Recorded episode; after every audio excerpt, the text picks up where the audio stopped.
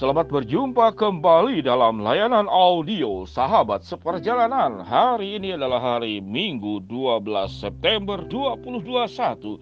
Tema renungan kita dengan judul Terampil Menghadapi Kekecewaan. Terampil menghadapi kekecewaan, firman Tuhan terambil dalam Amsal 18 ayat yang ke-14.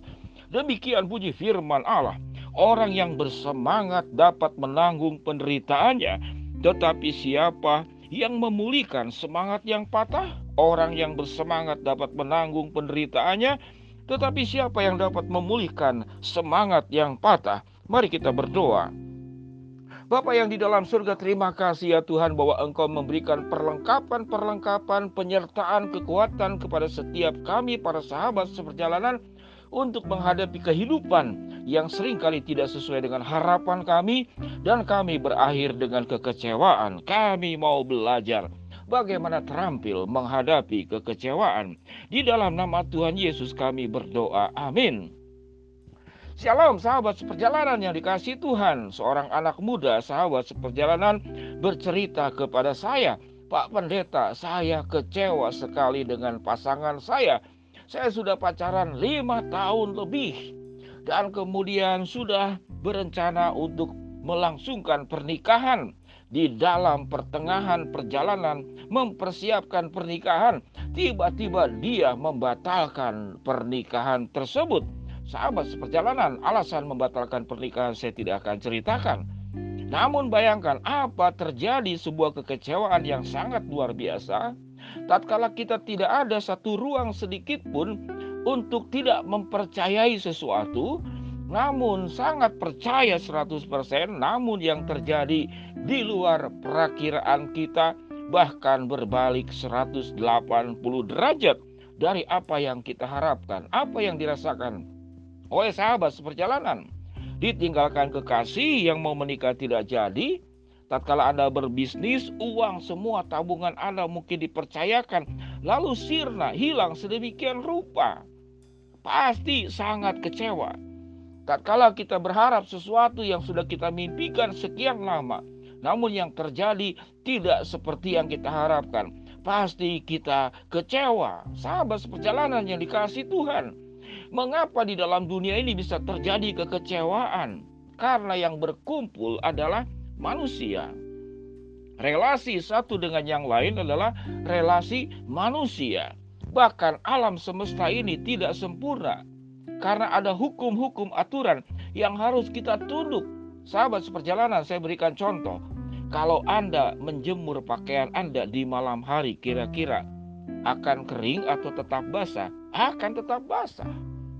Sahabat seperjalanan, ada hukum yang pertama untuk menghadapi kekecewaan yang kita tidak bisa tabrak, yang kita tidak bisa katakan ubah-ubah.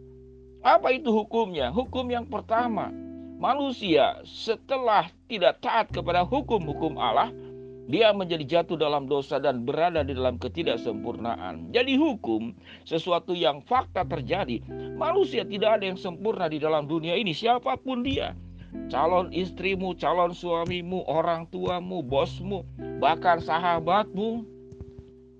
Apalagi tidak ada yang sempurna dalam dunia ini. Jadi yang pertama menghadapi kekecewaan. Ada hukum yang kita pahami bahwa hukum yang seharusnya ditaati sudah rusak semenjak jatuh di dalam dosa. Sehingga manusia tidak sempurna, alam ini juga tidak sempurna. Sehingga harapan-harapan kita kepada yang tidak sempurna ini tidak boleh digantungkan 100%. Namun ketidaksempurnaan harapan kita tatkala kita gantungkan kepada Allah, kita percayakan kepada Allah, setelah kita doakan kepada Allah, maka tahap yang berikut engkau harus berdoa seperti Tuhan Yesus yang berdoa di Taman Getsemani. Ya Tuhan, ya Bapa, jadilah kehendakmu, bukanlah kehendakku. Jikalau boleh ini terjadi yang aku inginkan. Tapi kalau tidak terjadi, biarlah kehendakmu yang jadi. Sewaktu sahabat seperjalanan belajar memahami semua harapan-harapan yang kita miliki, yang kita inginkan itu, lalu tidak sesuai dengan harapan kita, kita harus paham bahwa alam semesta ini khususnya manusia yang melanggar hukum sehingga hukum yang harusnya ditaati, perjanjian yang harusnya ditaati, kesetiaan yang harusnya dijunjung dan dipertahankan, kemudian dilanggar, terjadi pendustaan, terjadi pengkhianatan, terjadi kemudian main tusuk dari belakang. Sahabat seperjalanan jika Tuhan. Kalau kemudian sudah terjadi semuanya, bagaimana Pak Pendeta? Bagaimana saya terampil menghadapi kekecewaan? Amsal 18 ayat 14 apa yang dikatakan di sana? Orang yang bersemangat dapat menanggung penderitaannya karena kekecewaannya. Tetapi siapa yang dapat memulihkan semangat yang patah? Maka kekecewaan tidak membuat engkau berhenti untuk mempercayai Allah. Kekecewaan tidak membuat, tidak membuat engkau berhenti untuk terus berjalan dan mempercayai Allah. Apakah peristiwa buruk itu bisa terjadi kembali? Sangat bisa terjadi. Sangat bisa terjadi. Mengapa? Karena dua hal tadi. Satu, hukum yang Allah yang sudah berikan yang seharusnya ditaati namun dilanggar. Yang kedua, karena manusia, manusia yang tidak sempurna, alam semesta ini adalah alam yang tidak sempurna sehingga harus selalu diberikan ruang bahwa apa yang kita harapkan, apa yang kita inginkan bisa ada persentase tidak terjadi. Namun di atas semuanya itu, dari semua harapan-harapan kita, biarlah kita membawa serta dengan Allah yang selalu akan memberikan semangat di dalam kehidupan kita yang firman Tuhan katakan sehingga engkau dapat menanggung penderitaanmu karena kekecewaan.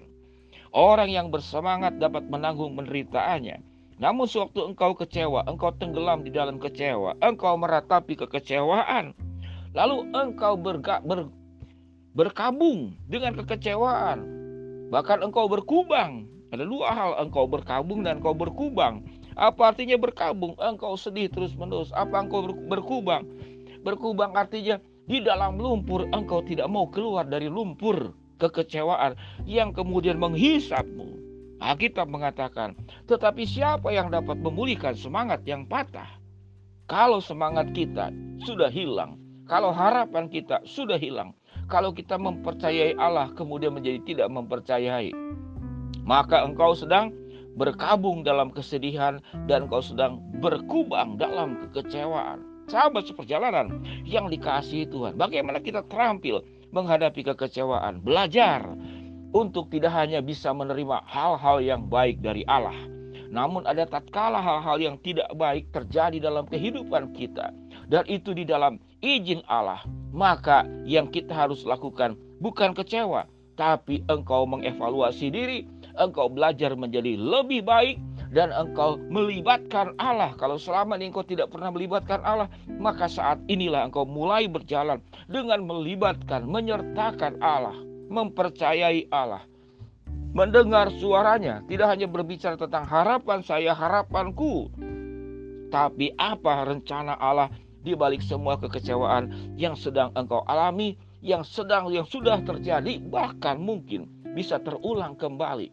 Namun di dalam ketidaksempurnaan kami, di dalam hukum yang sudah kita langgar, Allah akan menegakkan kita menjadi pribadi yang menang menghadapi kekecewaan. Apa yang kau kecewakan saat ini sahabat seperjalanan? Silakan bercerita, saya akan mendoakan seluruh sahabat seperjalanan dengan kekecewaan-kekecewaan yang ada. Kita belajar menjadi pribadi yang terampil menghadapi kekecewaan. Kita berfokus kepada Allah yang punya kehendak, yang punya rencana di balik peristiwa yang tidak menyenangkan kita. Mari kita berdoa. Bapak yang di dalam sorga hambamu berdoa buat sahabat seperjalanan yang punya semangat yang sudah patah dan menderita karena kekecewaan. Tuhan kembalikan kami untuk memandang Allah di atas mata kami yang menatap dunia yang mengecewakan kami. Sehingga kami berjalan tidak sendiri, kami berjalan bersama dengan Allah. Hambamu berdoa buat sahabat seperjalanan yang sedang sakit Tuhan jamah sembuhkan yang sedang menghadapi masalah rintangan Tuhan bukakan jalan yang sedang berharap sesuatu Tuhan akan kabulkan sesuai dengan rencana dan kehendak Tuhan di atas segala-galanya. Di dalam nama Tuhan Yesus kami berdoa. Amin. Shalom sahabat seperjalanan yang dikasihi Tuhan. Happy Sunday. Selamat beribadah. Tuhan memberkati kita. Belajar terus untuk terampil menghadapi kekecewaan. Shalom. Amin.